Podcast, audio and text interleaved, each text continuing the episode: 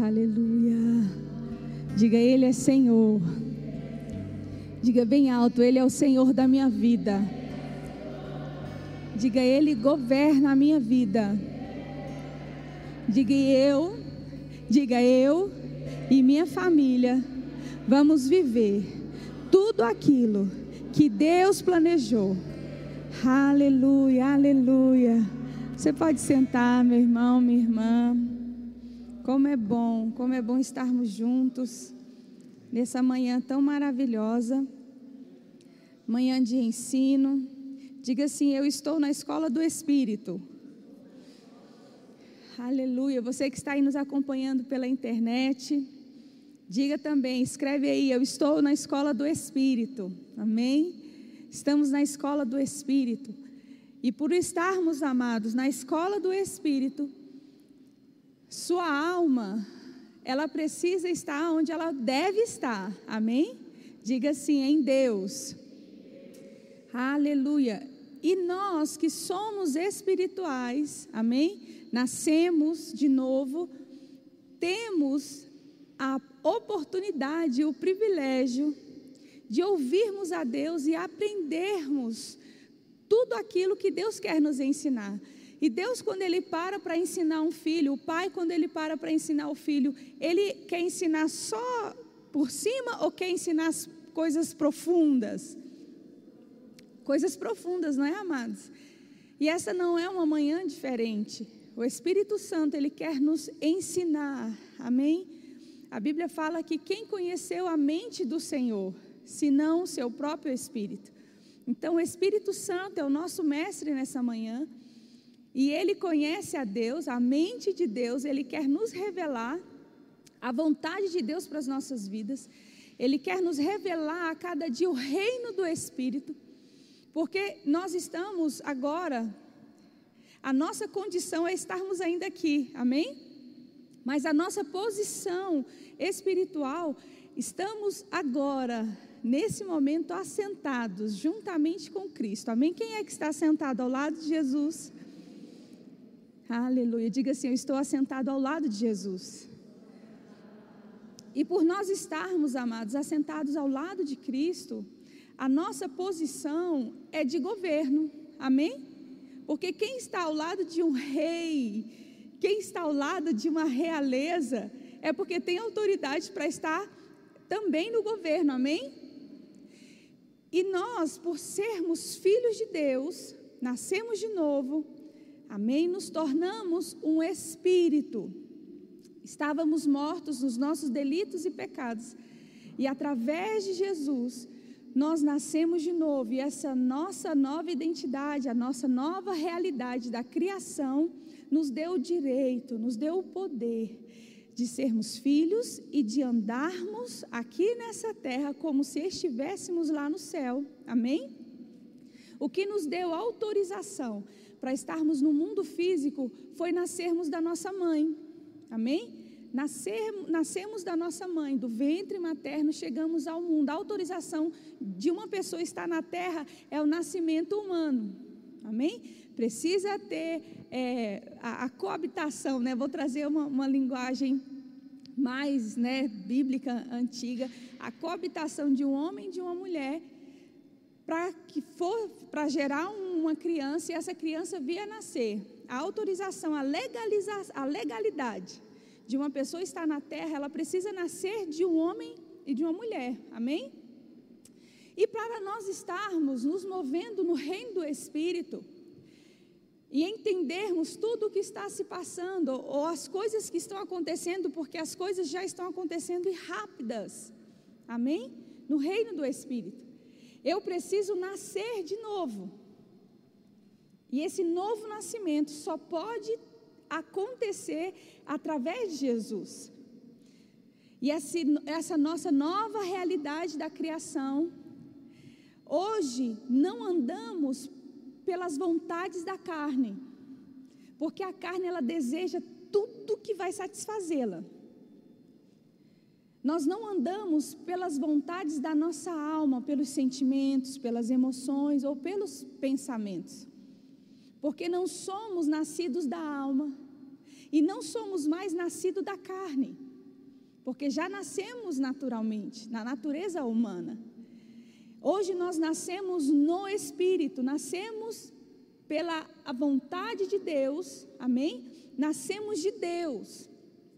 E a nossa nova realidade, por sermos um ser espiritual, por sermos um espírito, nós precisamos saber como que as coisas estão se movendo. Amém?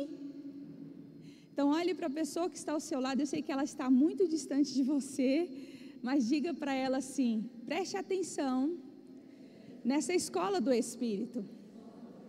Diga, você nasceu de novo e você precisa entender as coisas espirituais. Amém? Aleluia. A Bíblia fala que o homem natural não discerne, não entende as coisas do espírito porque lhe parecem loucura. Mas o homem espiritual discerne todas as coisas e ele, ninguém discerne, ninguém discerne ele. E nessa manhã, você que está na escola do Espírito, você que está nos assistindo, ouvindo a escola do Espírito, que é a EBD, porque o que está sendo ensinado aqui é a palavra, que é Espírito. Estamos adorando nosso Pai, que é Espírito. Estamos ouvindo essa palavra poderosa espiritual, porque você é um Espírito. Amém? Então diga assim: tudo o que está em minha vida precisa se mover espiritualmente, porque eu sou um espírito. Amados, para isso cair no meu coração demorou muitos anos. Porque as coisas de Deus, eu tinha que fazer muitas coisas para receber coisas de Deus. Para eu entender as coisas do Espírito, eu tinha que jejuar muito. Eu tinha que rodar um monte muitas vezes. Eu tinha que participar de várias vigílias para ouvir a Deus, para perceber que eu era uma mulher de Deus. Aí sim, eu estava vivendo e andando no Espírito. E muitas coisas para a minha vida e para a sua vida precisa ser descortinada para nós entendermos as coisas do Espírito. E nós estamos nos expondo a este livro a palavra de Deus, mas um livro de apoio, uma literatura que nós estamos estudando é este livro, Armados para o Combate, do autor Rick Renner. Livro muito bom, que tem assim, falado para a minha vida, aquilo que eu já sabia, mas fortalecendo aquilo que eu já sabia, e me trazendo coisas que são também revelações no sentido da palavra e de coisas que estavam acontecendo e nós muitas vezes ficávamos alheios. O diabo é um espírito, sim, mas diga assim: um espírito caído. E quem está caído, eu preciso fazer alguma coisa? Eu digo o diabo, amém? Não uma vida que caiu, precisamos levantar. Mas com relação ao diabo, que é um espírito, ele é um espírito caído, e aquele que está caído, que é ele, eu não preciso me preocupar porque está caído, isso quer dizer que está debaixo dos meus pés. Amém? Vamos orar, feche seus olhos, aleluia. Amado, eu quero te agradecer por esta escola tão especial, escola maravilhosa, onde o teu Espírito tem muitas coisas a trazer ao nosso coração, direções, confirmações, revelações também, amado. Eu quero te agradecer porque nenhuma palavra cairá no chão. Nós receberemos instruções, fortaleceremos o nosso espírito. Aleluia, e sairemos daqui mais e mais convictos daquilo que o Senhor já fez por nós, Pai. Obrigada por cada vida que está ouvindo, cada um que está se expondo à palavra, porque se não for pelo Espírito, nós não estaríamos aqui buscando mais e mais conhecer a Ti buscando mais e mais crescermos e chegarmos à estatura perfeita, na perfeita varonilidade de Cristo. Obrigada, amado, porque estamos crescendo e avançando e alcançando aquilo que precisa ser alcançado. Eu, por, eu oro por olhos iluminados, por espírito de revelação e sabedoria, e cada um venha perceber e entender com o seu espírito ouvidos espirituais sensíveis, mente levada cativa ao trono de Deus em obediência a Cristo. E eu já te agradeço, Pai, porque tudo aquilo que é para ser falado, me moverei debaixo da unção, dependendo da inspiração do teu espírito, e nada, Pai, ficará em cortinas, mas será claro e evidente. Nada, Senhor, será difícil para interpretação, mas aquilo que você, Pai amado, tem a falar conosco será de fácil entendimento. Em nome de Jesus. Amém. Amém. Como é bom, amados, entender e perceber a, a palavra e saber que tudo aquilo que Deus quer falar ao nosso coração, nós permitimos essa essa fala, né, do Espírito conosco. E quando eu trouxe a princípio que nós precisamos estar conscientes de quem nós somos, por muitos anos, irmãos, muitos anos. Eu nasci num lar cristão eu vim saber o que era de fato o Espírito Santo aos meus 18, 19 anos. E para eu entender e compreender algumas coisas, eu só iria compreender se eu de fato tivesse a presença do Espírito Santo em minha vida. E este livro, Armado para o Combate, ele traz uma abordagem acerca da armadura do cristão. E também traz uma, um esclarecimento, né, uma elucidação de quem é o diabo, de quem nós somos e quais as forças, os ataques, as estratégias de Satanás para querer nos paralisar, para querer nos confrontar, para querer trazer intimidação para a minha vida e para a sua vida. Sabe, irmãos, quando nós entendemos a filiação, a realidade da nossa nova criação, nós não vamos mais andar alheios ou inseguros. Será que eu estou pronto para ir para o céu? Será que eu recebi mesmo a salvação? Senhor, será que eu estou te agradando? Eu estou fazendo isso? Pai, e agora? O arrebatamento está chegando, eu vou ser salvo ou não vou ser salvo? Deus, o diabo levantou essa situação, e agora, Pai, o que eu vou fazer? Eu não sei como administrar aquela e aquela outra situação. Sabe, amados, essas frases são frases de cristãos inseguros, cristãos que não sabem de fato quem é o pai deles. Porque quando nós sabemos quem é o nosso pai, a intimidação chega, o espírito de intimidação chega. Olha, você não vai para o céu, ó, por causa disso, ó, por causa daquilo. Amados, se as nossas obras de esforço, nossas obras boas, né, o nosso esforço fosse a contabilização da nossa entrada para o céu, nós estávamos enrolados. Porque as nossas obras não nos dá o direito de entrarmos no céu, mas a nossa entrada para o céu é através do amor de Cristo por nós. Foi através do amor dele por nós. Pela graça nós fomos salvos. Não foi por meu mérito, por seu mérito, porque a gente é uma pessoa boazinha, porque fazemos isso ou fazemos aquilo. Não mas por amor, Ele se entregou por nós e nos comprou. Diga assim: Eu tenho um dono. Diga, e esse dono tem ciúmes de mim. E esse ciúmes, amados, é zelo, é cuidado. Esse cuidado e esse zelo se manifesta hoje, por exemplo. Sabe, tudo que nós, vou dizer agora como ponto de pregação, igreja local, tudo que nós estamos, amados, vivendo neste lugar, são coisas sobrenaturais, é ou não é? Meu amado, ontem quem assistiu a live, que coisa mais maravilhosa, né? Isso é cristão, é cristianismo, somos alegres, somos felizes, temos a vida de Deus.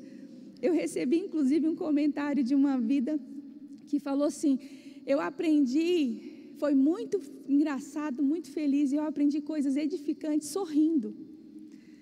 Sabe, amados, por muito tempo eu, eu entendia que ser cristão tinha que ser uma pessoa bem séria, as suas vestes, o seu pensar, o seu falar não podia se contaminar. Diga assim: a religiosidade afasta o homem de Deus. O que é religião? É aquilo que você vai fazer em um ritual, em algo que tem que ser daquele jeito para agradar a Deus. Ou seja, a religião é as, são obras que pessoas fazem, ações. Enquanto o cristianismo é o que Cristo fez por nós, não o que eu fiz para agradar a Cristo. Amém? E nesses estudos que nós estamos tendo, nós estamos recebendo instruções de que o diabo, ele é um caído. Eu não preciso ficar com medo porque ah, eu não vou fazer essa determinada oração, ou eu não vou em determinado lugar, porque o diabo vai vir contra a minha vida e vai me retalhar. Por muitos anos eu tinha isso como uma verdade.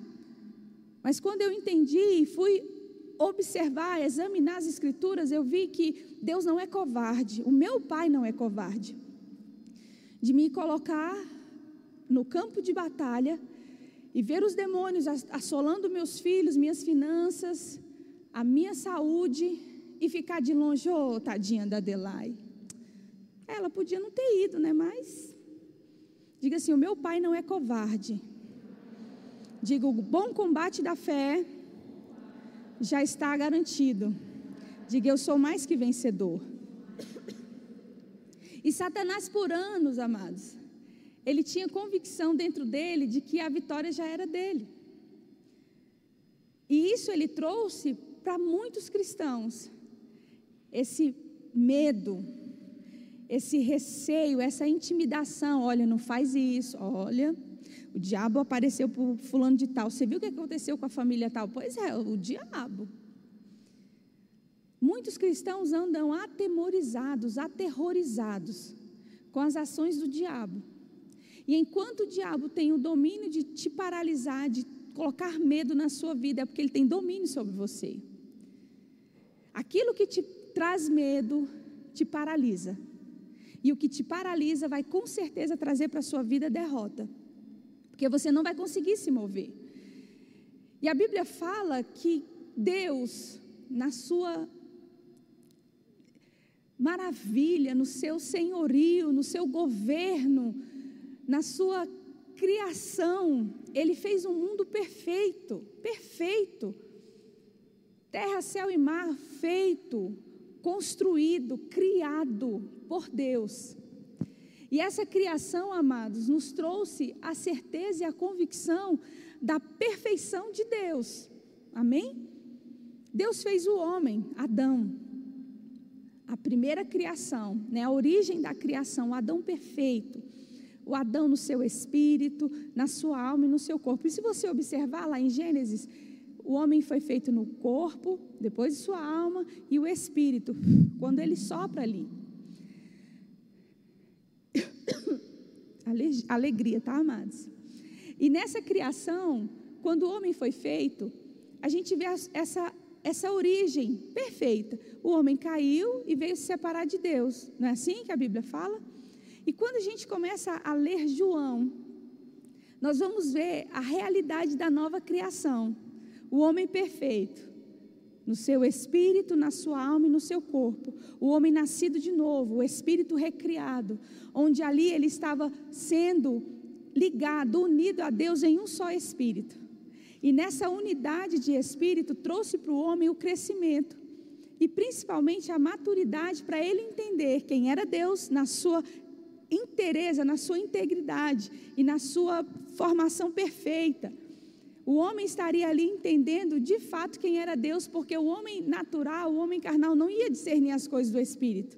Então era necessário, havia a, a, a importância do homem nascer de novo. E o diabo, em todos os momentos da criação, ele esteve presente. A Bíblia fala que Satanás, o mestre das ilusões, ele veio nos enganar, querer nos enganar. E quando ele acha uma mente vazia, uma mente insegura, uma mente inconstante, ele vai entender: eita, aqui eu tenho lugar. Porque uma hora é filho de Deus, outra hora não é filho de Deus. Uma hora está bem, outra hora não está bem. E nesse capítulo 5 e 6, quando nós, que nós vamos estar estudando, fala justamente sobre a, a realidade da igreja que nós recebemos e o que eu e você, nós, o que nós precisamos fazer para vivermos aquilo que Cristo conquistou para nós. Diga assim: veio uma ameaça do céu para Satanás. Diga mais alto: veio uma ameaça do céu para Satanás. Diga assim: eu não preciso fazer nada. Diga, eu preciso manter a posição firme, porque Cristo já fez por mim. Diga, autoridade eu recebi. Eu preciso me posicionar e exercer o que eu recebi.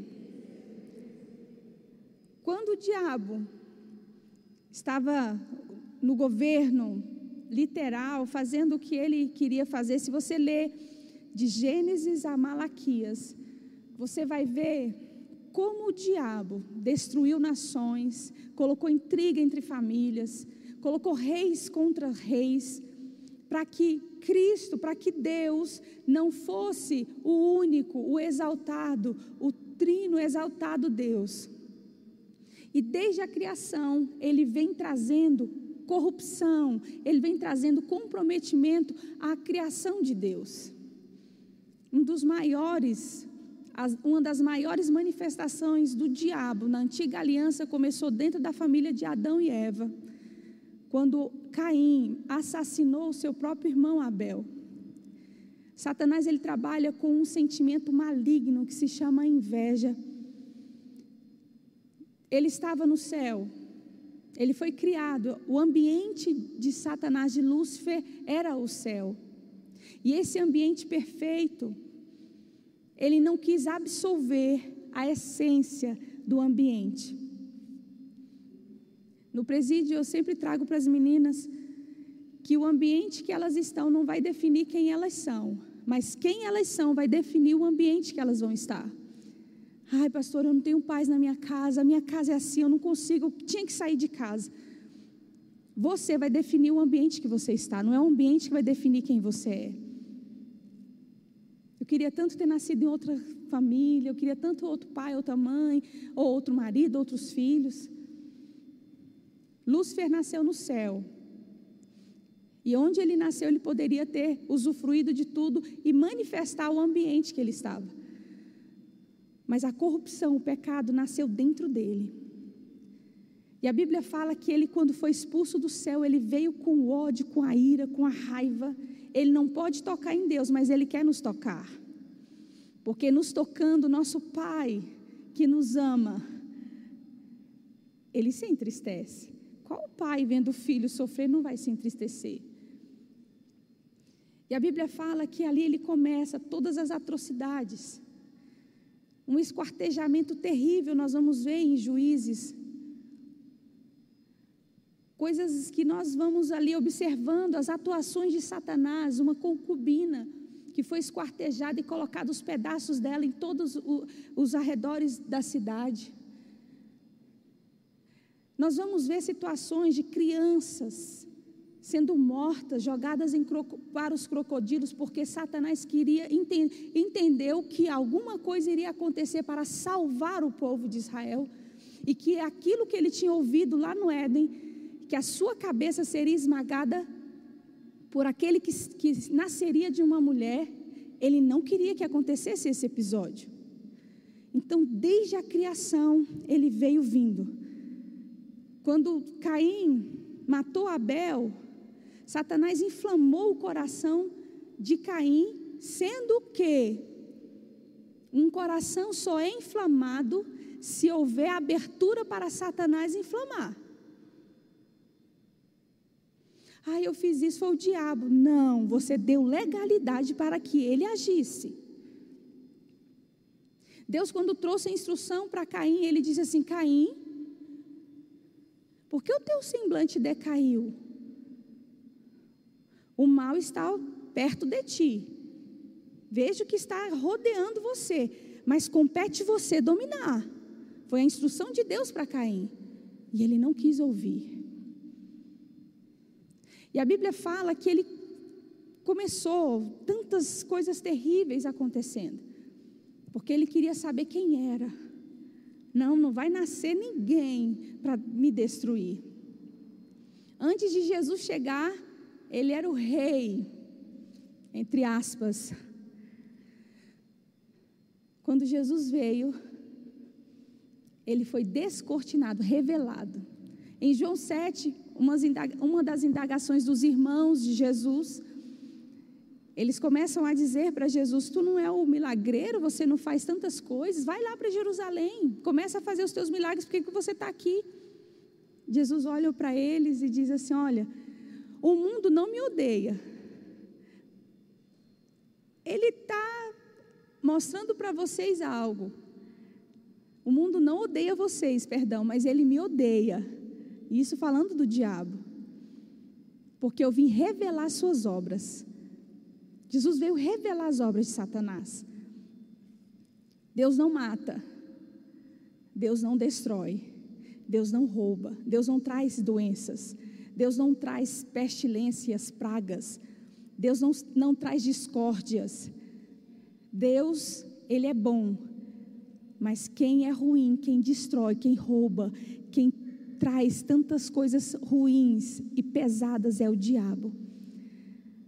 A Bíblia nos ensina, amados, a andarmos por fé e andarmos conscientes de quem Deus é. E a palavra de Deus fala que Jesus ele veio revelar as obras do diabo. Para não ficar nas minhas palavras, vamos lá em João, capítulo 7. Aleluia.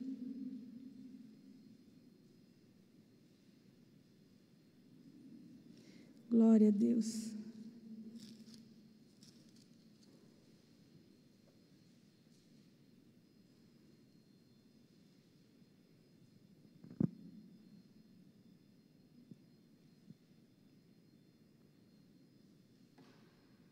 Amém? João 7, versículo 5 diz assim: Pois nem mesmo seus irmãos criam nele. Disse-lhes, pois, Jesus: O meu tempo ainda não chegou, mas o vosso sempre está presente. Não pode o mundo odiar-vos, mas a mim me odeia, porque eu dou testemunho a, a respeito de que as suas obras são más. Jesus veio revelar quem era o diabo. Porque tudo que acontecia de ruim era atribuído a Deus pelas, por causa da sua onipotência, onipresença e onisciência. Então, tudo que acontecia era Deus. Se você ler o, o Antigo Testamento, você vai observar que os, os autores, os escritores, inspirados sim, mas na infância espiritual, só se conhecia um limite. Diga bem alto: chegou a revelação dos tempos. Diga o pleno conhecimento da verdade. E Jesus veio nos trazer o pleno conhecimento da verdade, através do seu Espírito que habitaria dentro de nós. E desde então, Jesus começou a trazer. Eu vim para que vocês tenham vida, vida abundante.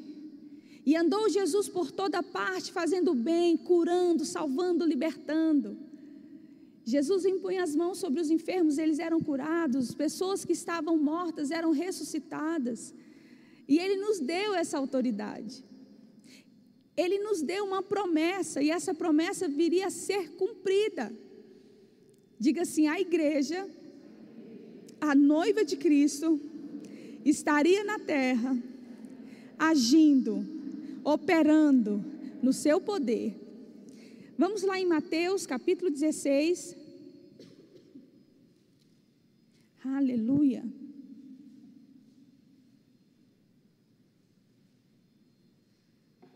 Sabe, amados, o que o, Senhor ele quer, o Espírito de Deus, ele quer que eu e você tenhamos segurança, convicção. Quando Alex estava aqui ministrando, e ele liberou uma palavra, ele disse assim: Olha, nós temos, somos guardados, nós temos saúde e nós viveremos aquilo que Deus tem. estou parafraseando o que eu recebi da palavra que ele liberou. Amados, se um homem e uma mulher não dizer, se não for pelo Espírito o que ele diz, a convicção, nós viveremos, andaremos em triunfo nessa terra. Eu sou mais que vencedor. Nada, absolutamente nada, causará dano algum a mim. Se você fala como uma, um papagaio porque aprendeu, essa palavra não terá efeito na sua vida e nem na sua família. Mas se de fato e verdade isso é a verdade para você, você não só fala como você vai andar seguro. Porque isso é a palavra, é o próprio Deus falando conosco. E a Bíblia diz que Pedro, certa vez, ele trouxe para Jesus uma, uma revelação, a confirmação de que de fato o homem poderia ser influenciado pelo Espírito de Deus. Amém? E a nossa influência precisa ser eterna, sempre, pelo Espírito. Quando eu e você temos convicção e certeza de quem somos, e não andamos no outro caminho, ou não andamos de uma forma errante, em círculos, isso quer dizer que eu e você nos convertemos de fato e verdade. A conversão, a mudança aconteceu porque estamos em Cristo e somos de Cristo, amém? E Pedro, que nesse episódio nós vamos ver que ele faz uma confissão de que de fato Jesus era o Filho de Deus. E Jesus fala para ele: Pedro, não foi carne nem sangue que te revelou, mas o próprio Deus, o Espírito te revelou. E aí nós vamos ver aqui, nesse contexto que Jesus traz para Pedro, no versículo 18 do capítulo 16, ele diz assim: também eu te digo que tu és Pedro, e sobre esta pedra edificarei a minha igreja, e as portas do inferno não prevalecerão contra ela. Vamos dizer juntos o 18? Também eu te digo que tu és Pedro, e sobre esta pedra edificarei a minha igreja, e as portas do inferno não prevalecerão contra ela. Ele estava dizendo o seguinte: olha, nada vai resistir à igreja. Diga assim: a igreja está operando na terra. E certa vez, lá em João 7, novamente, vamos lá? João, capítulo 7. Aleluia. Amém? Versículo 37. Antes de Jesus chegar onde ele de fato ele deveria chegar, muitos ensinos, muitos ensinos Jesus nos trouxe.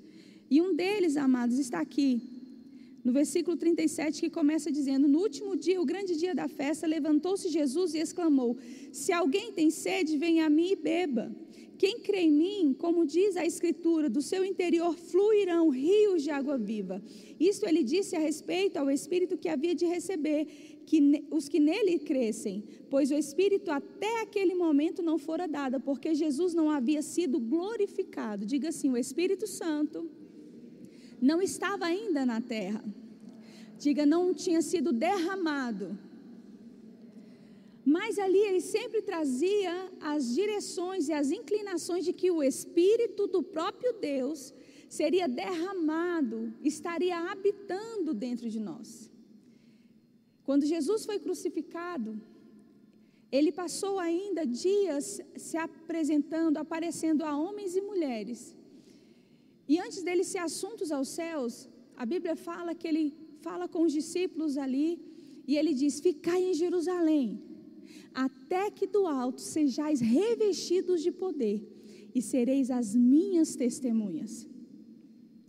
Amados, a igreja do Senhor foi revestida, ela foi abastecida do poder de Deus. Quando Paulo escreve a carta aos Éfesos, uma igreja que estava ali sendo levantada, uma igreja que estava sendo consolidada, no próprio livro, o autor ele traz que a igreja de Éfeso, um dos membros da igreja de Éfeso era João. E a mãe terrena, né, de Jesus Maria. Havia membros muito poderosos ali na igreja de Éfeso. Mas era uma igreja que precisava compreender não somente as armas espirituais, porque ele começa a trazer no final. Finalmente, irmãos, seja, eu quero trazer para vocês algo que é muito importante sobre a armadura espiritual. Era uma igreja que ele teve que escrever os pormenores, trazer para aquela igreja que não era para mentir mais. Se já havia convertido, por que, que estava mentindo? Se já estava vivendo uma vida com Deus, não era para dar lugar ao diabo. Ele começa a trazer instruções porque a igreja de Éfeso não estava vivendo uma vida no espírito, consciente. Eles tinham a palavra, eram poderosos na palavra, manifestavam uma vida de amor, mas o seu caráter ainda não estava formado, forjado como que de fato deveria estar. E essa igreja, ela começa a entender e precisava entender o que de fato eles deveriam viver. Em Atos 2, vamos lá em Atos 2, vamos voltar um pouquinho. Aleluia. Atos capítulo 2.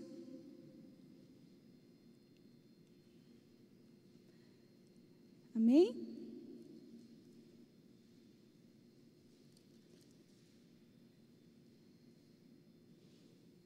Versículo 5. Não, perdão, versículo 1. Ao cumprir-se o dia de Pentecostes, estavam todos reunidos no mesmo lugar. De repente, veio do céu um som como de um vento impetuoso e encheu toda a casa onde estavam assentados. E apareceram distribuídas entre eles línguas como que de fogo, e pousou sobre cada um deles. Todos ficaram cheios do Espírito e passaram a falar em outras línguas, segundo o Espírito lhes concedia que falassem. Quando Paulo escreve a carta aos Éfesos, no capítulo 2 e o 4 também ele, ele traz sobre o crescimento espiritual, a maturidade, a perfeita varonilidade de Cristo. Jesus poderia começar o seu ministério aos 12 anos, porque aos 12 anos, já conversando com os mestres da lei, ele já diz a, a quem de fato ele era e descorrendo as, as escrituras de uma forma muito exímia, muito linda. Mas ele deveria chegar à perfeita varonilidade. Aos 30 anos de idade, quando Jesus chegou a esse período, vamos dizer, que seria reconhecido pelos outros, 30 anos era uma idade madura, uma idade onde o homem, principalmente o judeu, ele tinha a sua posição né, madura entre os judeus. Mas não só por isso. Ele foi revestido do poder, testificando aquilo que ele havia já pronunciado através de João, o Espírito através de João. João batizou com água, mas viria aquele que batizaria com fogo, que limparia toda a eira. Amados, a minha vida, a sua vida, é um instrumento de Deus. Quando Jesus morreu, Satanás pensou que havia acabado tudo e a festa foi feita. Mas quando Jesus morreu na cruz, diga assim: a igreja nasceu. E as promessas a qual ele já havia dito que as portas do inferno não prevaleceria contra ela, estava sendo ali em Atos 2 começando a se manifestar. Onde um homem iletrado, que não sabia falar nada, que antes era usado hora pelo diabo, outra hora pelo, por Deus, um homem afoito, mas queria estar ali perto, um homem que tinha negado a Jesus, mas estava cheio do poder de Deus cheio do poder de Deus. E começou ali a pregar ousadamente. Mais de 3 mil almas se renderam a Deus. Aí nós vamos começando a ver como a igreja começou a exercer o seu juízo sobre as hostes do diabo. Porque Jesus disse: as portas do inferno não vai prevalecer contra ela. A igreja começou a exercer o domínio. Satanás pensou que havia derrotado. Qual é uma das estratégias de Satanás? Te enganar e dizer que você é um fraco, você é uma fraca, você não pode, porque para você não exercer o poder e a autoridade que Cristo lhe deu, a Bíblia nos ensina, amados, que eu e você precisamos andar como Ele nos deu a vitória, ou seja, andar como mais que vencedores. Uma das estratégias de Satanás é nos acusar. O momento oportuno para o diabo agir é nas acusações. E isso aconteceu com Paulo. No ano de 64, há relatos que Nero, o imperador romano, prendeu Paulo, o acusando de ter incendiado Roma. E amados, Paulo ficou preso na prisão de Roma, acusado de ter sido o, o incendiador de Roma. Diga assim: as estratégias do diabo. Diga mais forte: as estratégias do diabo, nenhuma é vitoriosa. A palavra de Deus, amados, nos ensina que eu e você somos Cristo operando na terra, ou seja, Ele através de nós. Amém? Abra sua Bíblia rapidamente em, em 2 Timóteo capítulo 2. Aleluia. Diga assim: os ataques demoníacos não prosperarão na minha vida. Aleluia. O erro do diabo em prender Paulo foi pensar que Paulo ficaria ali com tristeza, depressivo. Ah, eu estou preso. Agora minha vida acabou, meu ministério. Ai, as minhas coisas eu não vou poder fazer. Acabou a minha vida. Diga assim: aquele que tem o Espírito Santo vai operar no poder de Deus, aonde ele estiver. 2 Timóteo capítulo 2, Versículo 8 diz assim: Lembra-te de Jesus Cristo, ressuscitado entre os mortos, descendente de Davi, segundo o meu evangelho. Isso ele preso, amém? Ele falando sobre o combate da fé ali, preso, falando para Timóteo. No versículo 9 diz assim: Pelo qual estou sofrendo até os gemas, como malfeitor, ou seja, incendiador de Roma. Contudo, a palavra de Deus não está algemada. A palavra de Deus não está algemada. Amados, na prisão, Paulo recebeu instruções e revelações poderosas, onde nós temos hoje a carta para a igreja de Éfeso, Filipenses, a carta Filemon foi, foi também, 1 Timóteo, 2 Timóteo, Colossenses, Gálatas, tudo preso, irmãos. Olhe para essa pessoa que está ao seu lado e diga assim: nada pode parar o agir de Deus em sua vida. Irmãos, as estratégias do diabo sempre vai dar errado. Sempre vai dar errado. Porque as portas do inferno não vai prevalecer contra a minha vida nem contra a sua vida. Vamos prender Paulo porque ele tá, vai ser um propagador. Amados, preso, escrevendo para Filemon, ele converteu um homem chamado Onésimo que não valia nada, fez um dano terrível para Filemon. O homem foi convertido e ainda voltou para a igreja que estava na casa de Filemão e ajudou Filemão. Olha aí. Quem caía na prisão de Paulo era salvo. Recebia o poder de Deus. Satanás ele quer nos calar, as estratégias dele. Ele quer achar coisas para nos acusar, para querer vir contra a minha vida e a sua vida, para paralisar a obra de Deus em minha vida e em sua vida. Diga assim: os meus pensamentos são os pensamentos de Deus.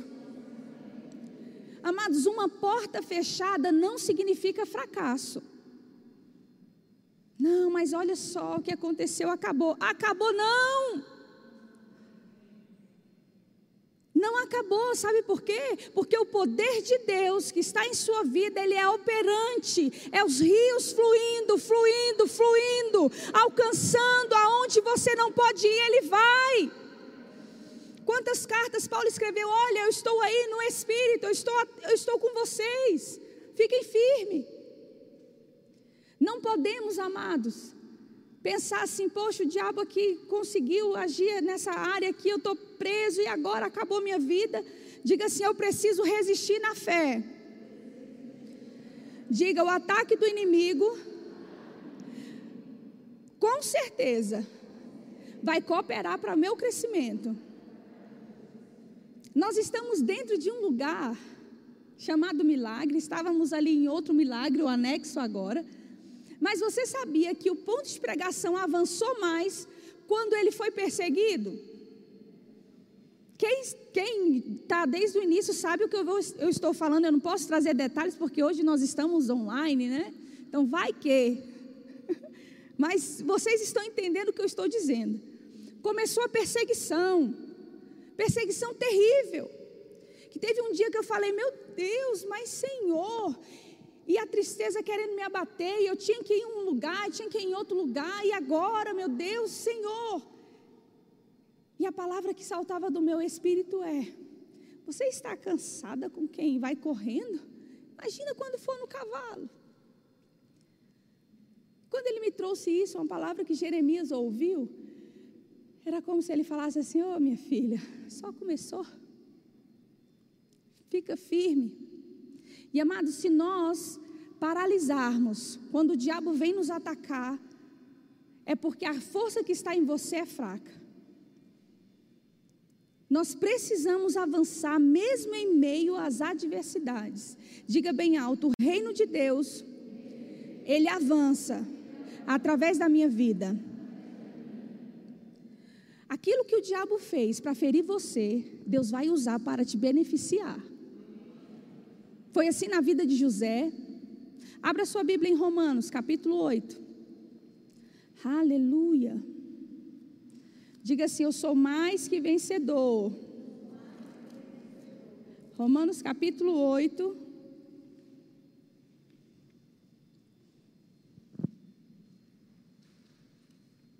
Versículo 37.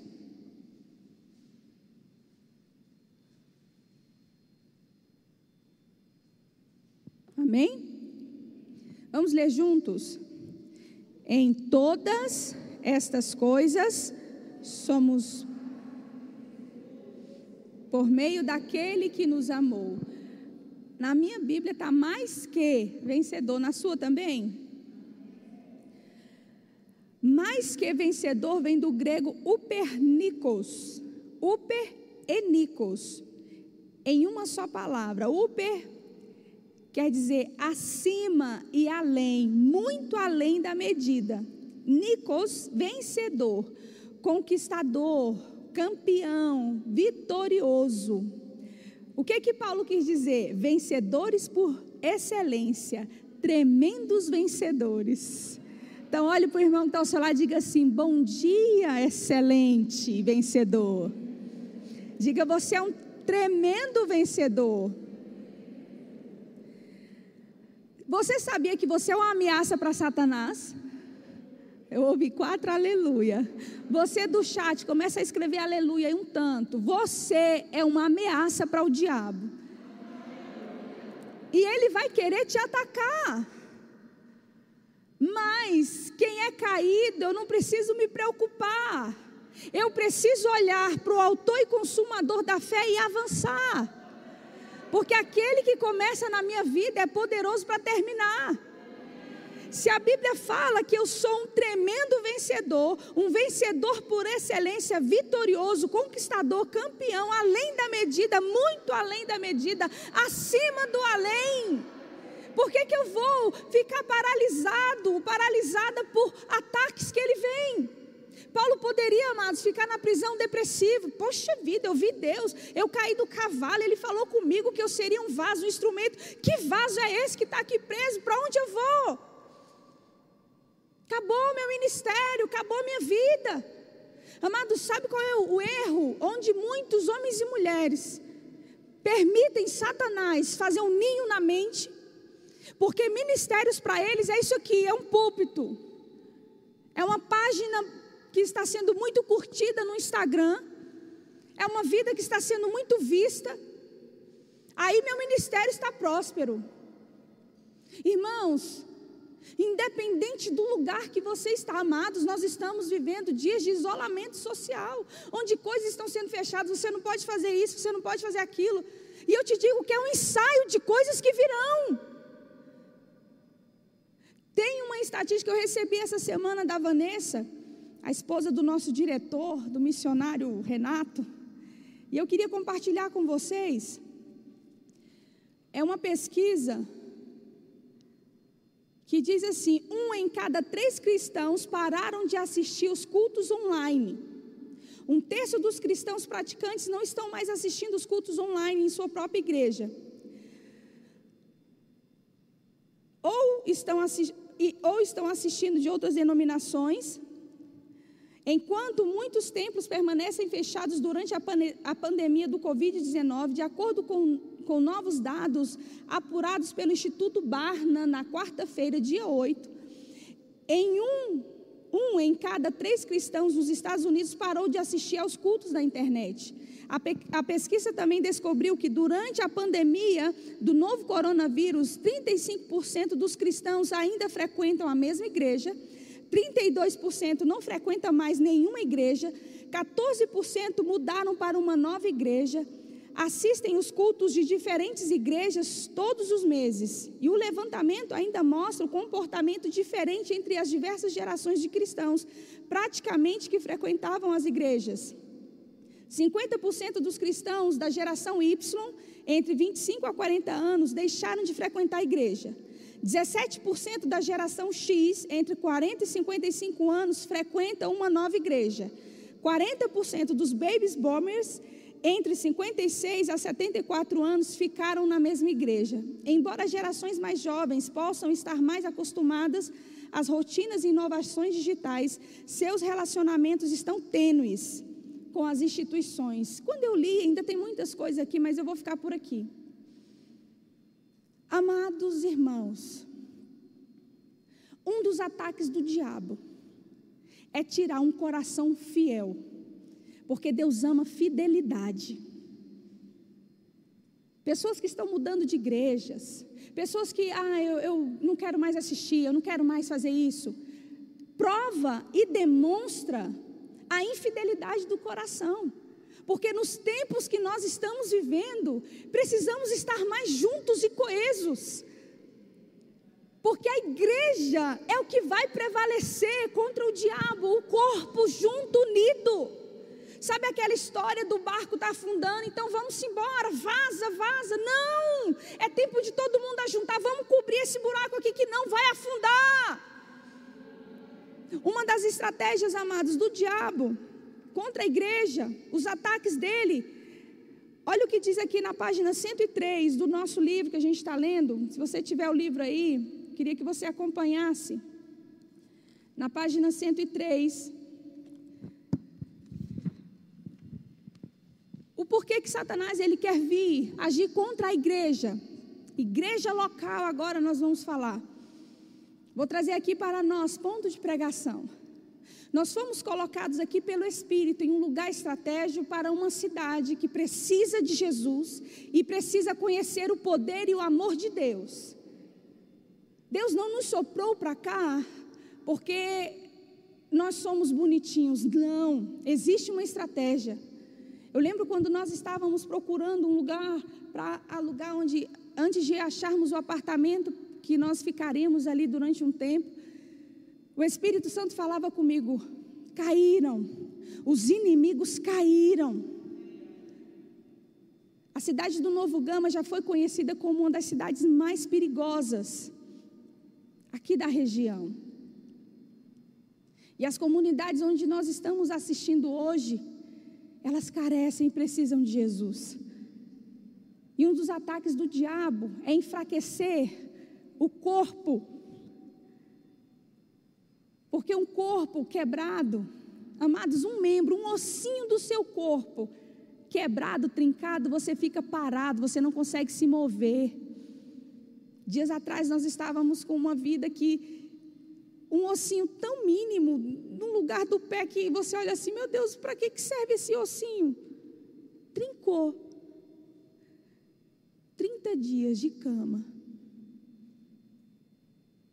Locomoção, mínima. E o diabo ele quer trazer dano ao corpo, porque fica mais fácil dele ganhar o território. E olha só o que fala aqui na página, começa na página 102, ataques contra igrejas e ministério. No, na página 103 diz assim: Quantas igrejas locais e ministérios independentes foram atingi, atingidos pela destruição, destruição exatamente quando estavam prestes a realizar algo significativo para Deus? Quantos pastores voltaram para casa depois de um período de férias e relaxamento, apenas para descobrir que houve uma sabotagem na liderança da igreja enquanto eles estavam fora? Quantas igrejas locais estavam no meio de um programa de construção, quando de repente a família da igreja se dividiu, devido a um comportamento que absolutamente não correspondia àquele corpo de crentes? Quantos ministros e igrejas avançaram com fé para o cumprimento da visão que Deus lhe deu, apenas para verem as finanças do ministério chegarem ao fundo do poço sem qualquer aviso? O diabo ele tenta momento oportuno para enfraquecer a igreja local. Aquilo que Deus ele quer que eu e você faça, nós não podemos reter, nós precisamos avançar. O diabo não quer que a igreja entre na bênção de Deus e não conquiste Gadara.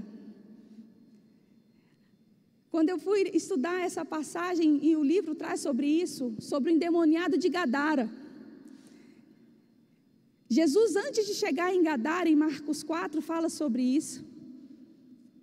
Uma tempestade terrível acontece. Uma tempestade terrível, terrível. Ao ponto deles quase sucumbirem. Porque ele não queria que aquela cidade Gadara fosse conquistada. E que havia um cavalo dele, que há muitos anos era atormentado e atormentava toda a cidade onde um homem tinha dentro dele cinco mil demônios, uma legião de espíritos malignos. Então ele não queria que Jesus chegasse àquele homem e libertasse aquele homem, aquela cidade não conhecesse a palavra de Deus e a libertação. Quantas coisas acontecem no meio do corpo, pessoas que resistem à visão de uma liderança, da liderança do pastor. Não, porque tem que ser desse jeito, são espíritos que influenciam para que aquilo que Deus tem a fazer não aconteça. Precisamos permanecer em fé, fiéis e continuar lutando o bom combate da fé. Abra sua Bíblia em Lucas, capítulo 4. Aleluia. Para nós entendermos. Amém?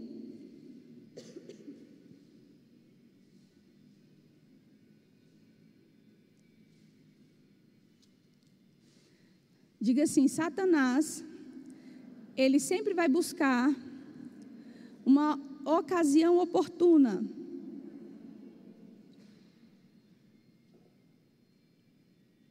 Olha o que diz aqui quando Jesus foi tentado, no versículo 13. Lucas 4, versículo 13. Vamos ler juntos? Passadas que foram as tentações de toda sorte, apartou-se dele quem? o diabo até o momento oportuno. Até o momento oportuno. Quer dizer que ele fica procurando situações e circunstâncias para neutralizar aquilo que Deus começou. Uma das estratégias do diabo é trazer um padrão de discórdias e contendas nas igrejas locais. O capítulo 5 deste livro vai abordar muito a estratégia do diabo, os ataques do diabo contra as igrejas locais. E eu fui analisando igrejas que eu já conheci, igreja até que eu frequentei. Foram essas situações que aconteceram e dividiram as igrejas. E aquela comunidade que poderia estar sendo alcançar mais e mais vidas, acabou. Pastor Roberto é um fruto de um grande avivamento da igreja onde ele nasceu. E uma das estratégias que nós estamos vendo aqui foi o que aconteceu na época. Uma divisão dentro da igreja. E amados, as vidas que entraram, quem estiver ouvindo, eu sei que algumas pessoas do nosso passado, tanto do meu como do pastor, estão assistindo os cultos que está sendo feito a, online, eles vão confirmar comigo, muitos que estavam envolvidos nessa nessa estratégia de Satanás. Muitos morreram antes do tempo, doenças terríveis, coisas muito dolorosas aconteceram. E eu sei que a comunidade ali onde essa igreja era está até hoje, poderia ter acontecido muitas outras coisas. Irmãos, cuidado com espíritos malignos que influenciam, trazendo, ah, não podia ser assim. Ah, mas essa visão não é desse jeito. Ah, mas eu acho que tinha que ser dessa forma.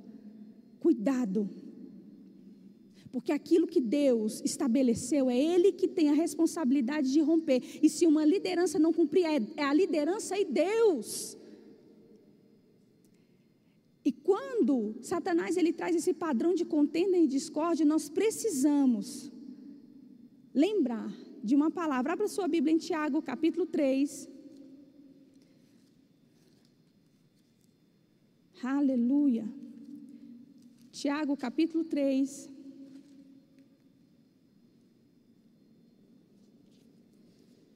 Amém? Versículo 16, versículo 16.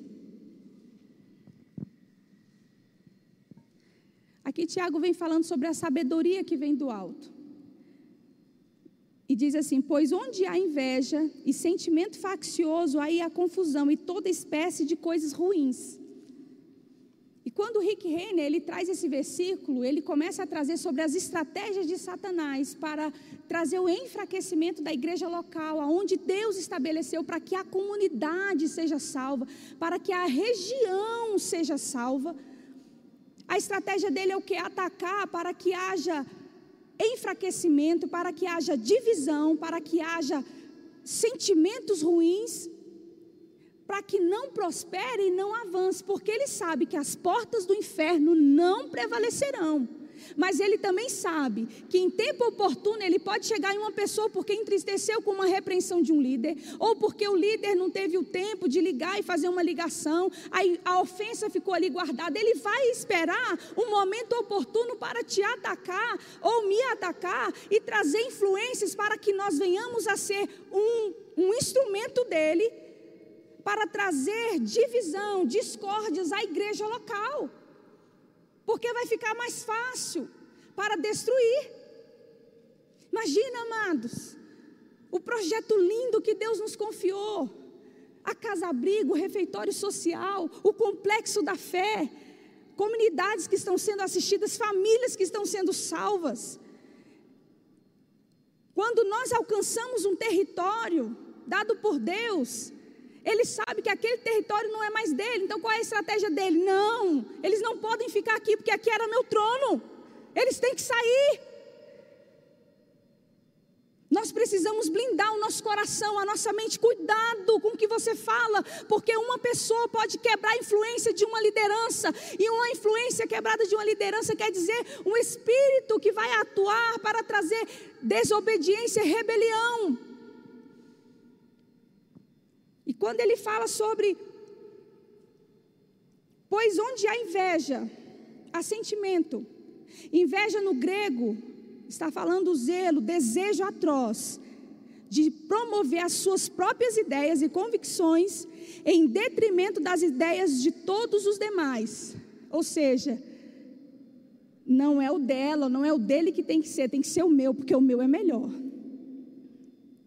Davi, certa vez, ele escreve Salmos 73, onde ele expõe a sua fraqueza, que ele estava com inveja dos transgressores, porque eles estavam prosperando, eles tinham um corpo bom, tinha saúde, e as bagaceiras estavam acontecendo com Davi.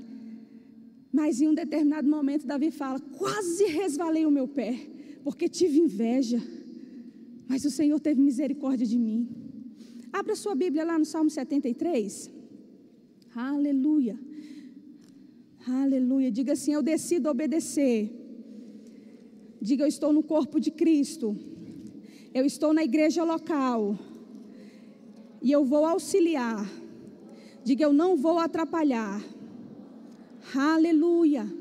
Amado, se você ouvir ou ver alguém falando de uma liderança, falando de, de, de, de alguém, cuidado Se não for para o crescimento, amados, deixa para lá. Não, mas não tem que ser só para o, liderado, não, para o líder também. O líder vai ter com Deus, e olha que eu vou te falar que é muito mais sério com o líder do que com o liderado. Arão, quando Deus falou que chegou o tempo de Arão partir, o espírito foi tirado de Arão, mas sabe como que foi? Arão tira a capa. Deus sabe, amado, separar a unção da pessoa. O fôlego da vida só foi tirado de Arão quando ele tirou a capa, ou seja, a unção. Agora você vai. A unção precisa ser guardada. A unção da igreja local, a unção do ponto de pregação precisa ser guardada. Porque quando nós falamos de uma liderança, pastoreio, vamos trazer agora, nós estamos quebrando a unção, porque um pai, ele tem a responsabilidade dos filhos. Muita gente quer ser pastor, quer ser um líder.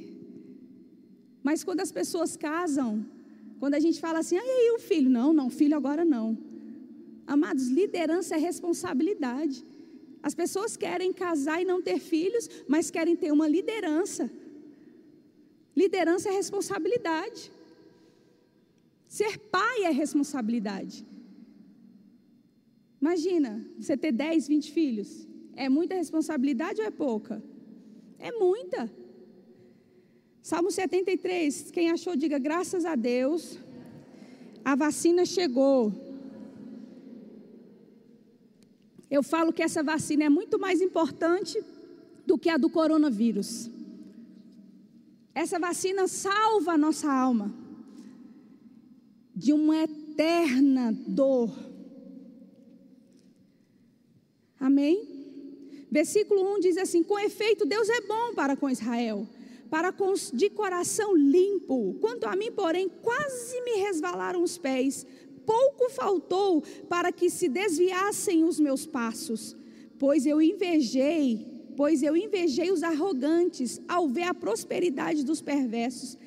Para eles não há preocupação e o seu corpo é sadio e nédio, ou seja, robusto, povo bonito, posa no Instagram, não tem problema nenhum. Poxa, eu queria esse nariz, eu queria essa boca. Nossa, olha o carro dessa pessoa, meu Deus e minha vida, meu Senhor.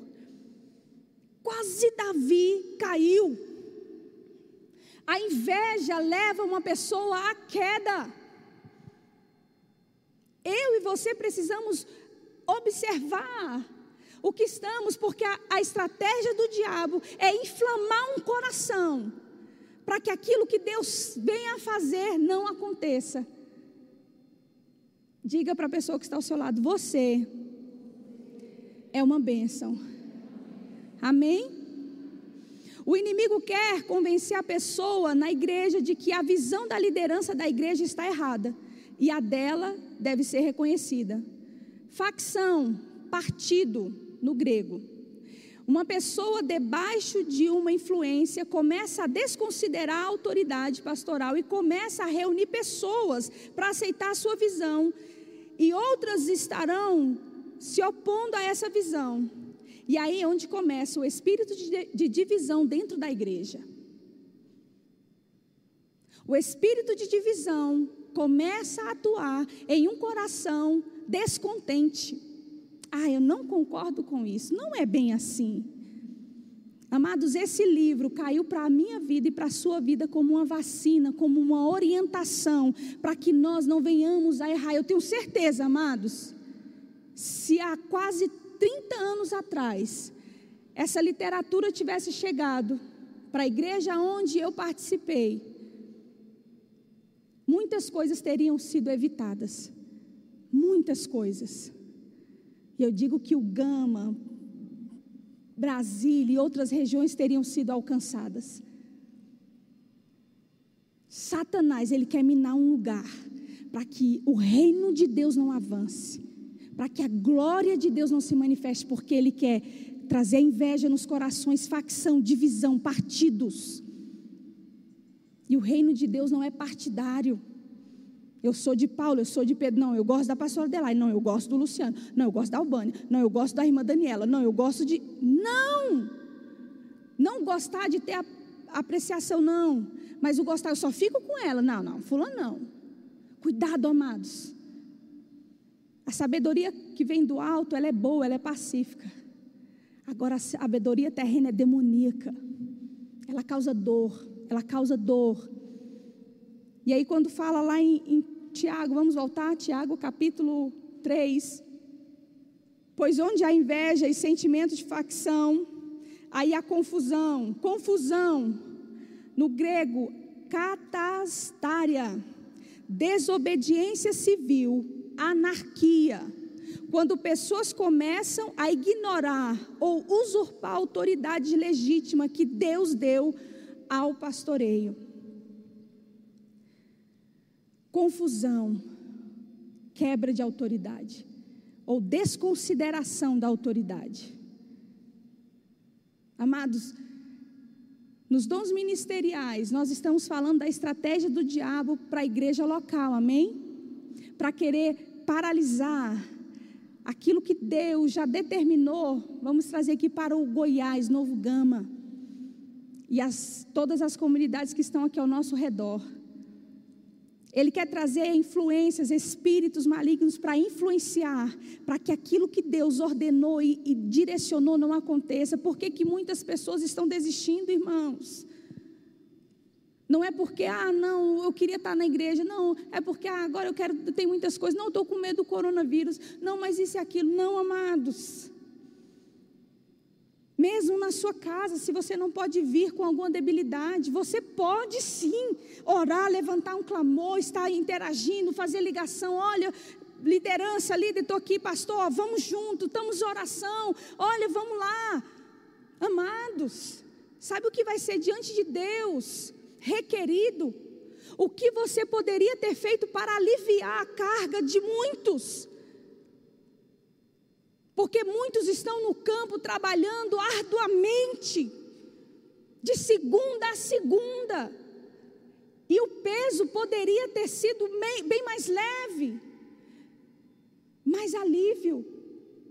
Porque muitos não, eu não posso, eu não dá, ah, eu não quero assistir mais, ah, vou para outra igreja.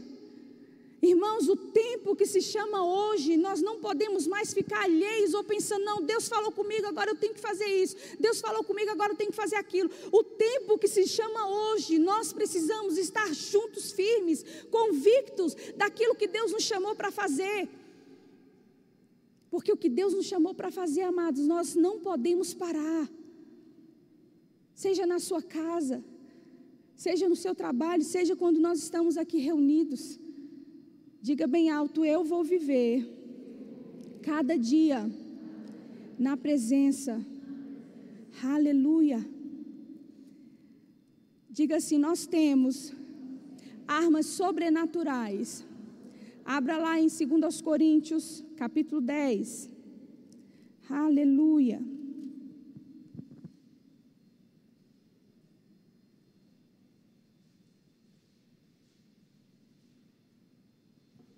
Fui tomar água e li aqui um, um comentário do Diego. Descontentamento está ligado a um coração que não está engajado com o propósito de Deus. Olha aí. Irmãos, o propósito de Deus hoje, para a minha vida e para a sua vida, e para nós que estamos nesta igreja local, é avançar, ganhar vidas, libertar cativos, curar oprimidos, porque o Espírito nos ungiu, Ele está sobre mim e dentro de mim, sobre você e dentro de você. Ah, mas eu não estou sendo útil, meu Deus! Paulo estava preso, e as algemas não paralisaram a palavra que estava nele, a palavra estava correndo velozmente. Nós estamos tendo oração, amados, aqui. Só entrar em contato com a liderança, com a irmã Edna Elma, tem um número aí, depois coloca aqui no chat alguém. Nós precisamos, amados, estar juntos. Poxa, pastor, eu queria tanto ir em tal lugar e fazer isso aqui, aqui. Irmãos, hoje, infelizmente, nós estamos trabalhando com poucos, em alguns lugares, Mas isso não quer dizer que você não pode estar em, em uma determinada comunidade, mas numa outra você pode estar. Um dia você vai, e um dia que você serve, meu Deus, a motivação do seu coração vai empolgar mais ainda. Acione o que já está dentro de você e não deixe o diabo alcançar vantagem na sua vida. Irmãos, se muitos ministérios tivessem tido acesso a essa palavra, a esse, a esse vou dizer revelação no sentido do descortinar. Meu Deus, quantas igrejas não teriam sido divididas e acabaram, irmãos? Quantos ministérios estão sofrendo porque a família tal e os irmãos tal estão brigando dentro e é porque está errado, porque tinha que ser assim. Ah, mas tem que ser assado. Nos dons ministeriais, quem é casado com a igreja é o pastor. E aquilo que for dado a ele, a responsabilidade é dele e o peso também vai ser para ele se estiver errado. Existe um objetivo, amados, que nós precisamos alcançar. Irmãos, quantas coisas o Senhor já nos confiou. Meu Deus amado, se não for pelo Espírito, nada disso aconteceria. Quantas coisas Ele tem investido em nós, não é por minha força, não é pela sua força, é porque eu orei e aconteceu, não é porque eu fiz isso, é Ele, é Ele. Esses dias eu lembrei da Carolzinha carregando uma mala azulzinha, para cima e para baixo, com um pouquinho de livro, não era, Carol? Livraria do Poder. E irmãos, deixa eu trazer uma coisa para vocês. Deus ele é fiel e paga conta. Porque corações fiéis são promovidos. A livraria é um exemplo para nós, né, Carolzinha? Quantas coisas de milagres têm acontecido na livraria, irmãos? Meu Deus! Sabe o que, se, o que se chama isso? Coração fiel. Cuidado com descontentamento, cuidado com inveja. Ninguém está livre, não, amados. Mas não deixa aquilo acolher no seu coração. Deus, Ele nos deu o seu espírito. Cuidado. Nós temos algo para guardar. A noiva do cordeiro, a unção, a igreja. E as estratégias do diabo é minar. E ele alcançando, irmãos, poderia ter sido João, Tiago, Mateus, Levi, qualquer um dos discípulos de Jesus para traí-lo. Mas quem ele alcançou o coração foi de Judas. Por causa da fraqueza que aquele homem tinha do dinheiro, avarento, falso. Com Jesus estava ali, mas por trás, poxa vida, para que comprar um Chanel desse jeito e jogar nos pés dele? Um Chanel é tão caro, é mil reais pegasse esse dinheiro e desse para os pobres. Que conversa pobre! Ele queria era mais um dinheirinho para ele comprar algumas coisinhas. E a Bíblia fala em várias vezes. E o diabo entrou no coração de Judas. A estratégia do, dos espíritos malignos é entrar dentro de um corpo e fazer morada. A estratégia de Satanás, irmãos, é estar dentro de um lugar onde ele pode se manifestar, falar. E o poder de persuasão de uma pessoa debaixo de uma influência maligna é grande. Imagina, 3 mil, a terça parte, perdão, de estrelas foram convencidas por Satanás. Os anjos foram convencidos por ele a terça parte das estrelas, é muito. Diga assim: a minha vida está em Cristo. Aleluia. Diga assim: eu tenho as armas certas. E na minha vida, Satanás não tem legalidade. Aleluia. Segundo aos Coríntios capítulo 10, versículo 4. Vamos ler juntos, amados? Aleluia. Porque as armas da nossa milícia não são carnais, e sim poderosas em Deus para destruir, diga destruir, as fortalezas, anulando nossos sofismas e toda altivez que se levanta contra o conhecimento de Deus, e levando cativo todo pensamento à obediência a Cristo.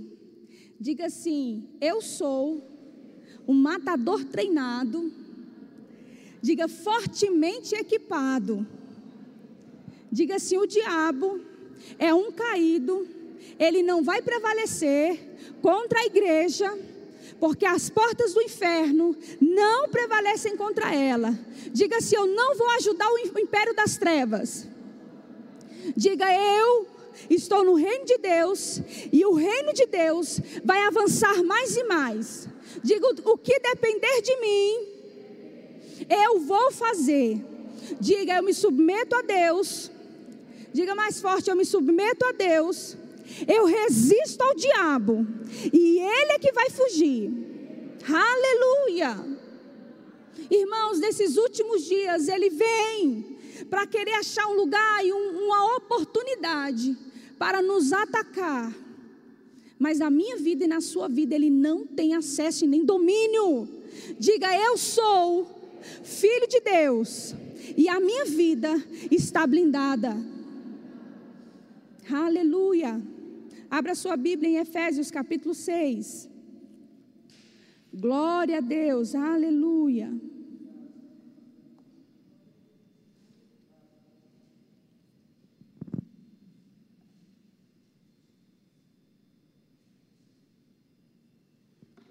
Irmãos, no, início do ministério de Paulo, ele tinha um entendimento sobre as armaduras. Quando ele escreveu primeiro aos Tessalonicenses, no capítulo 5, versículo 8, ele começa a trazer é, a armadura de uma forma mais simples. Se você lê, amados, primeiro aos Coríntios, antes de Coríntios 13, do capítulo 13, você vai ver um Paulo que entregava pessoas para Satanás e olha dessa forma, tira dentro da igreja, vai-se embora. Está tendo isso aí dentro da igreja, arranca, tira. Não deixa não, porque um, uma massa levedada, uma massa, uma pessoa ruim, resumindo, parafraseando, vai colocar todo mundo a perder. E aí você vê em 2 Coríntios um Paulo que começa a dizer assim: olha, o irmão que caiu, chama para perto para que ele não seja consumido de tristeza, perdoa. Para que Satanás não alcance vantagem na sua vida nem na minha vida, perdoa, porque você sabe que Satanás faz destruição. Então, não, não dê vantagem para o diabo, não.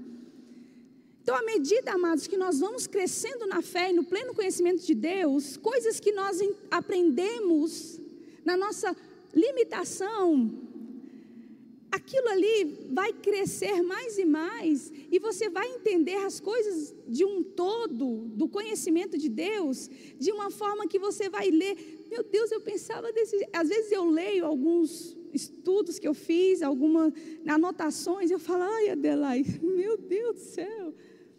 Mas a Bíblia fala que nós precisamos conhecer e continuar, prosseguir a conhecer a Deus. Amém? Porque a nossa, a cada dia, Deus ele quer se revelar a nós na sua plenitude. É como eu trouxe, amados, meu Deus, esses ensinos que nós estamos tendo, quantos líderes precisavam desse ensino, das estratégias do diabo, as formas como ele ataca, para querer minar, para que a igreja não avance, trazendo divisões, trazendo discórdia, trazendo pessoas descontentes. Ah, mas não é dessa forma. E começa a falar mal. Irmãos, quantos ministérios, quantas igrejas estarem, estariam hoje firmes e avançando mais e mais? Mas diga assim: hoje eu fui vacinado.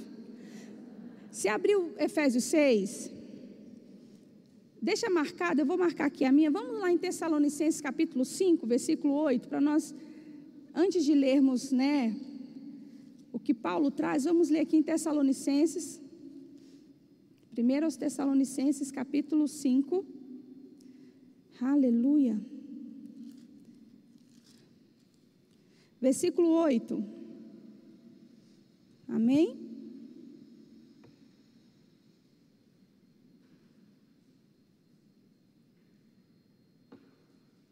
Irmã Maria Lídia, a mãe do irmão Luciano, ele escreveu assim: O inimigo coloca estratégia no meio da igreja para fazer os fracos caírem. E ele vai procurar o fraco mesmo, irmão. Fraco como, pastora? Duvidoso. Ai, será que Deus está? Será que Deus não está? Irmãos, não é o que você faz, é quem Deus é para você. Nós somos filhos de Deus. Sabe aquela alma manhosa que se ofende facilmente, ah, por que isso, por que aquilo? É fraco. Deus nos chamou para sermos fortes, estáveis, porque Ele confiou a mim e a você a unção da igreja, o poder de Deus em operação. Nós precisamos avançar e não atentar para as coisas naturais. Sabe uma das, das da criação de Deus que Ele mais vem atacar? Somos nós mulheres. Pela fabricação celestial, nós temos a sensibilidade mais aflorada. Nós temos essa sensibilidade. E principalmente em períodos onde os hormônios estão meio instáveis.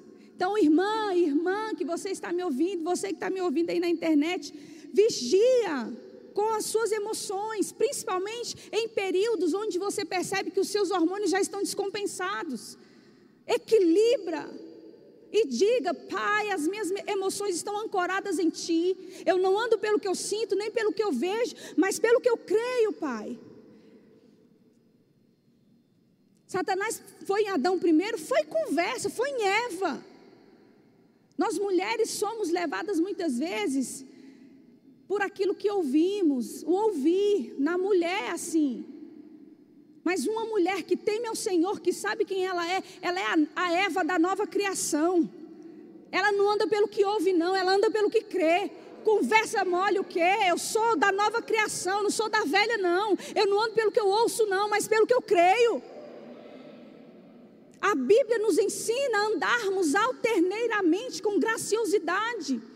Ainda que a figueira não floresça, não floresça, não haja fruto na vide, mas eu vou me alegrar no Senhor e exaltar o Deus da minha salvação, que me faz andar alterneiramente com graciosidade, independente das circunstâncias. Ele nos deu as armas certas, irmãos. Então a gente precisa crescer e avançar. O fraco, ele cai rápido mas a minha vida e a sua vida, nós estamos firmes na fé. Olhe para a pessoa que está ao seu lado e diga assim: Você está firme na fé. Aleluia. Olha o que diz aqui no versículo 8. Nós, porém, que somos do dia, sejamos sóbrios, revestindo-nos da couraça da fé e do amor e tomando como capacete a esperança da salvação. Percebe que Paulo a primeira carta que ele escreve aos Tessalônicas, depois ele, ele já, né, vamos dizer assim, no crescimento, nas direções e percepções do Espírito, ele escreve Efésios 6, vamos voltar lá? Aleluia. No versículo 10 diz assim: Quanto ao mais sede, o quê? Fortalecidos no Senhor e na força do seu poder, revestivos de toda a armadura de Deus, para poderes ficar firmes contra as ciladas do diabo, porque a nossa luta não é contra carne nem sangue, e sim contra os principados e potestades, contra os dominadores deste mundo tenebroso, contra as forças espirituais do mal nas regiões celestes. Portanto, tomai toda a armadura de Deus, para que possais resistir no dia mau e depois de ter vencido tudo, permanecer inabaláveis. Estais, pois, firmes, cingindo-vos com a verdade, vestindo-vos da couraça da justiça, calçai os pés com a preparação do evangelho da paz e embraçando sempre o escudo da fé com a qual podereis apagar todos os dardos inflamados do maligno. Tomai também o capacete da salvação e a espada do Espírito, que é a palavra de Deus, com toda oração e súplica, orando em todo tempo no Espírito, e para isso vigiando com toda perseverança e súplica por todos os santos. A imagem está aí, Letícia? Coloca aí, por favor. Amados, como eu achei legal essa imagem. Eu custei achar porque Agora a gente entende que tem os direitos autorais, né? E aí eu entendi que Deus, Ele nos trouxe o armamento certo. Essa é uma, uma uma vestimenta de um soldado romano. Quando Paulo foi preso, pensa na oportunidade que aquele homem teve de estar mais sensível ao Espírito. Irmãos, esse tempo que nós estamos vivendo, aproveita mais ainda para ter comunhão com o Espírito, para se associar mais, ter mais sensibilidade com o Espírito. Aquele homem, ele estava preso às algemas, mas a oportunidade que ele teve de estar ali ouvindo instruções do Espírito, algo tão poderoso. Satanás pensou que prendendo Paulo acabou, está tudo resolvido, esse homem não tem mais o que fazer. Diga assim: a igreja do Senhor avança. Diga e eu sou a igreja. E ele vendo do seu lado aquele soldado, o Espírito começou a ministrar na vida dele. Olha isso aí, ó. Capacete da salvação, igreja. Fique firme, seus pensamentos no céu. Você é salvo. A seu nome está escrito no livro da vida. Fique firme, independente das circunstâncias. Ah, eu estou com medo do corona. Não, mas vai matar meu isso, aquilo. Não! Sua cabeça blindada, sua mente de Cristo, seus pensamentos ao trono, cativos em obediência a Ele. Espada do Espírito, a palavra, arma de ataque, a palavra, a palavra. Tem a palavra perto de ti, na tua boca e no teu coração. Isto é a palavra da fé que tem sido pregada e você tem aprendido. A palavra do Espírito ali. A palavra do Espírito. Eu e você precisamos estar convictos daquilo que Deus disse para nós. A espada é a palavra, a palavra precisa estar em você. Amados, por que, que muitos cristãos estão naufragando nessa pesquisa que eu trouxe aqui? porque não está com escudo.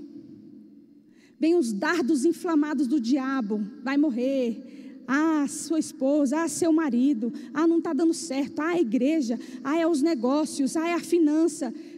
Acabou, deu o primeiro, o dardo, bum, e você deixou cair, fica mais fácil de atingir os outros. Não tem nada protegendo, vai-se embora.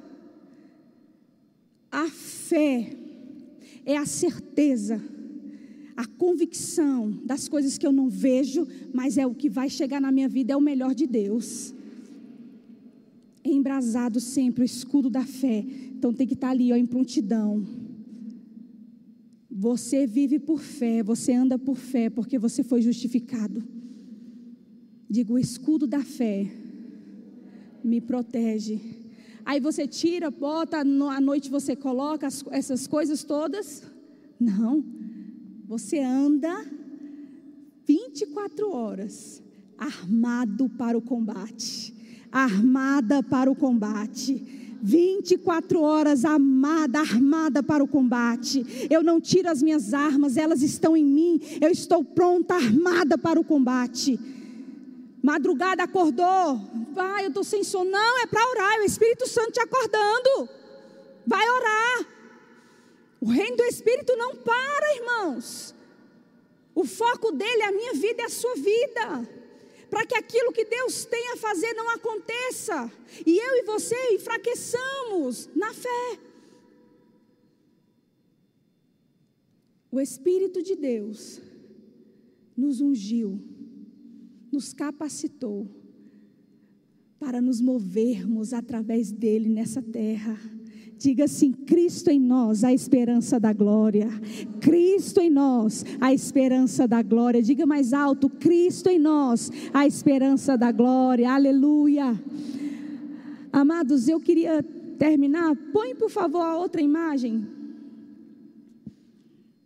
Esse é um, uma imagem de um típico soldado romano do capacete. Olha que formosura, né? Eu sei que alguns eram diferentes, mas eu fiquei com essa imagem que eu achei uma imponência dessa armadura. Irmãos, o diabo, quando ele vê um soldado armado, ele sabe que ali vai ser difícil. Porque um soldado armado, Ele não só tem a arma pela sua beleza, porque eu sou de Cristo, eu tenho as armas e eu estou armado para o combate. Mas ele precisa saber usar essas armas. E uma delas que ele vem para querer minar é na mente. E o capacete da salvação, a nossa mente precisa estar protegida. Cuidado com os ataques do diabo na mente. E eu queria finalizar com algo muito maravilhoso que falou muito ao meu coração, que o soldado ele não pode estar sozinho. Ele tem que estar com seu companheiro ali. Diga a essa pessoa que está ao seu lado: Você é meu irmão. Diga: Você é minha irmã. E quando a Bíblia fala que Deus levantou homens e mulheres para estarem juntos, né, nesse, nesse campo. Eu queria que você entendesse aqui, é, Efésios, no capítulo 6, né, onde nós estamos, versículo 10, quando diz assim: Quanto ao mais, sede fortalecidos no Senhor e na força do seu poder. Em, em outras versões fala, quanto ao mais, irmãos. No demais, irmãos, na ACF diz, no demais, irmãos, sede fortalece, não, fortalecei-vos no Senhor e na força do seu poder. A palavra irmãos foi extraída da palavra grega adelphos, que quer dizer o sentido mais profundo, que, é, que era usada pelos médicos no mundo da medicina para descrever duas pessoas que nasciam do mesmo ventre, ou seja, os gêmeos, né? E quando ele fala, quanto ao mais irmãos, sede fortalecidos. Essa palavra irmão, Adelfos, traz para a minha vida e para a sua vida uma, uma instrução tão maravilhosa que eu e você temos muito em comum. E precisamos ter muitas coisas ou tudo em comum. Somos do mesmo Pai. Amém ou não? Temos o mesmo Espírito. Amém? Temos o mesmo sentimento. Amém? Temos o mesmo objetivo. Amém? E vamos estar morando juntos eternamente. Amém? Olha o que quer dizer a palavra irmãos no versículo 10, quanto ao mais, irmãos meus, diz assim: saímos todos do mesmo ventre da humanidade e compartilhamos sentimentos, lutas e emoções semelhantes na vida. Ainda assim, não fomos vencidos por essas coisas. Assim como eu, vocês ainda estão na luta e estão dando o seu melhor. Portanto, tenho orgulho de estar ligado a pessoas como vocês somos irmãos. Diga para a pessoa que está ao seu lado: estamos ligados, estamos unidos. Irmãos, nós precisamos estar comprometidos e perseverar unidos nesse objetivo. Eu e você estamos no bom combate da fé. Não desista. Não desista. A Bíblia fala Pedro diz que muitos da nossa irmandade estão passando por momentos tão difíceis quanto nós, ou até mais. Nós estamos vivendo os últimos dias, irmãos, e não podemos parar. Seja, seja fortalecido no Senhor e na força do seu poder. Fique em pé. Amém. Aleluia.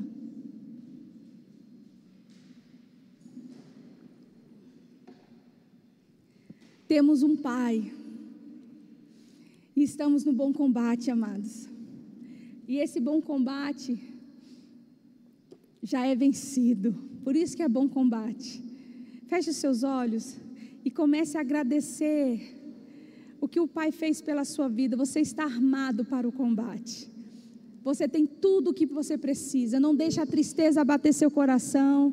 Não deixe a ansiedade trazer para você preocupações ao ponto de você não conseguir viver o presente, tendo a sua mente no futuro. Diga para sua mente que você vai usufruir o dia de hoje de uma forma extraordinária. Comece a orar pela sua igreja. Comece a orar pela sua liderança em amor. Não desista, meu irmão, minha irmã. Não deixe a ociosidade. Muitos estão perdendo o brilho da salvação, não veem mais graça na palavra, numa vida de oração, vê como uma obrigação.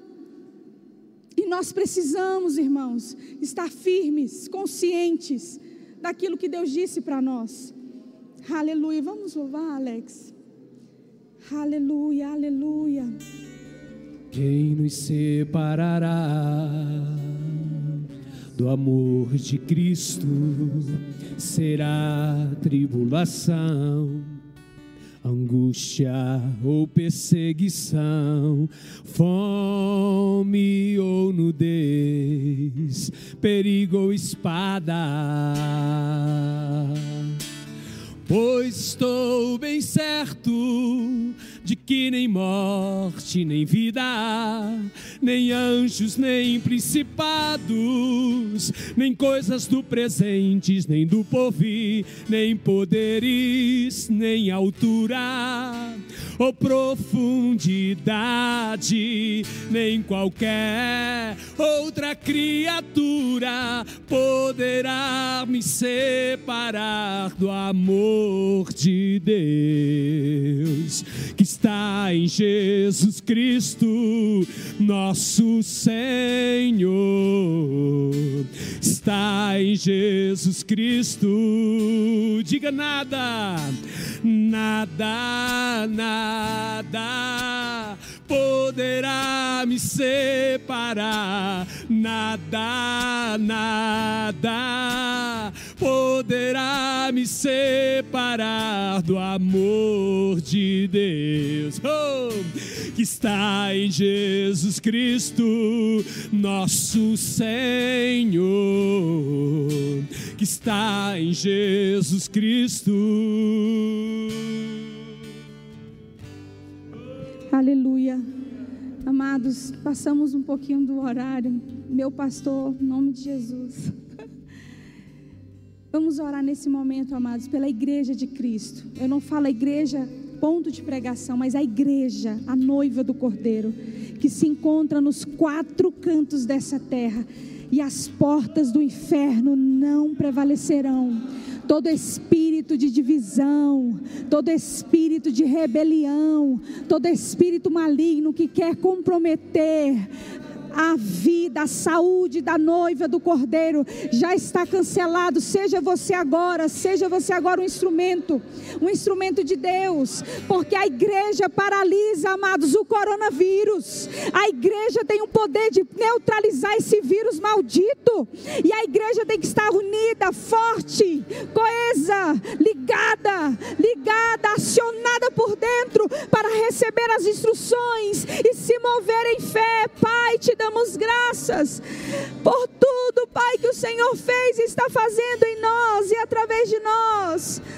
Não nos cansaremos, Pai, de fazer o bem porque a seu tempo nós colheremos. Nós oramos, Pai, pela saúde da noiva do Cordeiro, andando em graciosidade, vestes limpas, aleluia, andando, Senhor, e exalando bom perfume, perfume que atrai, perfume, Senhor, que acalma, perfume que liberta, porque a tua presença em nós, oh amado, nós te agradecemos, porque nada e nem ninguém impede o agir do seu Espírito. Teu é o reino, teu é o poder e teu é a glória para todo sempre. Amém, amém, amém. Aleluia.